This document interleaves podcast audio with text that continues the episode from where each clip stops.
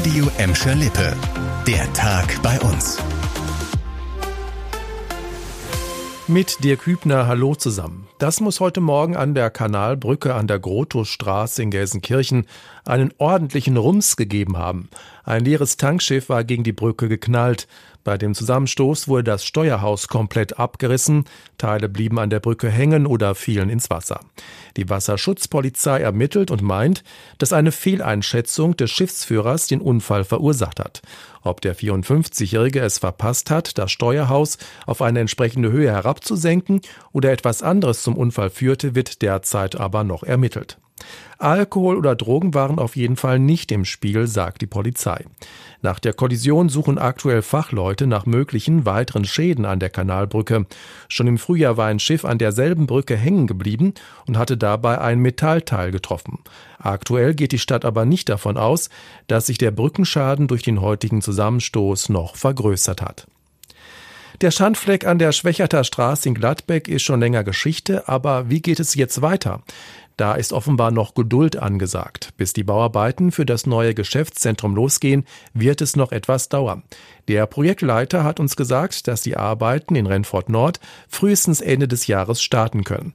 Leon Pollock fasst den aktuellen Stand zusammen. Im Moment laufe noch das Baugenehmigungsverfahren, heißt es vom Projektleiter. An den Plänen habe sich aber nichts geändert. Der Bauherr Implementum will auf dem Gelände des abgerissenen Hochhauses weiterhin ein Geschäftszentrum mit Supermarkt und Drogerie hochziehen. Im Moment würden Vermietungsgespräche für die letzten freien Ladenflächen laufen. Der Projektleiter hofft auf eine Eröffnung bis Ende 2024.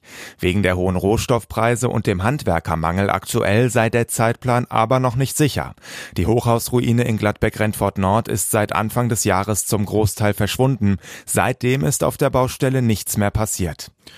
Ums Bauen geht es auch bei diesem Thema. Eine Kostenexplosion belastet die Planungen für die internationale Gartenausstellung 2027 im Gelsenkirchener Nordsternpark. Die Stadt hat dazu jetzt genaue Zahlen vorgelegt. Allein die Kosten für das neue Eingangs- und Verwaltungsgebäude und die weitere Umgestaltung des Parks haben sich demnach mehr als verdoppelt.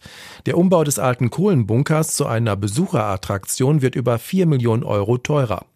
Unterm Strich wird der gesamte Umbau des Nordsternparks nach aktuellem Stand knapp 33 Millionen Euro kosten, fast 13 Millionen mehr als eigentlich geplant.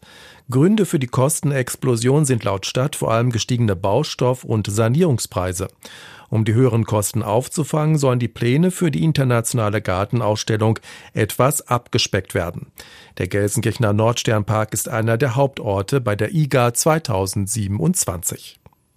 Das war der Tag bei uns im Radio und als Podcast. Aktuelle Nachrichten aus Gladbeck, Bottrop und Gelsenkirchen findet ihr jederzeit auf radio und in unserer App.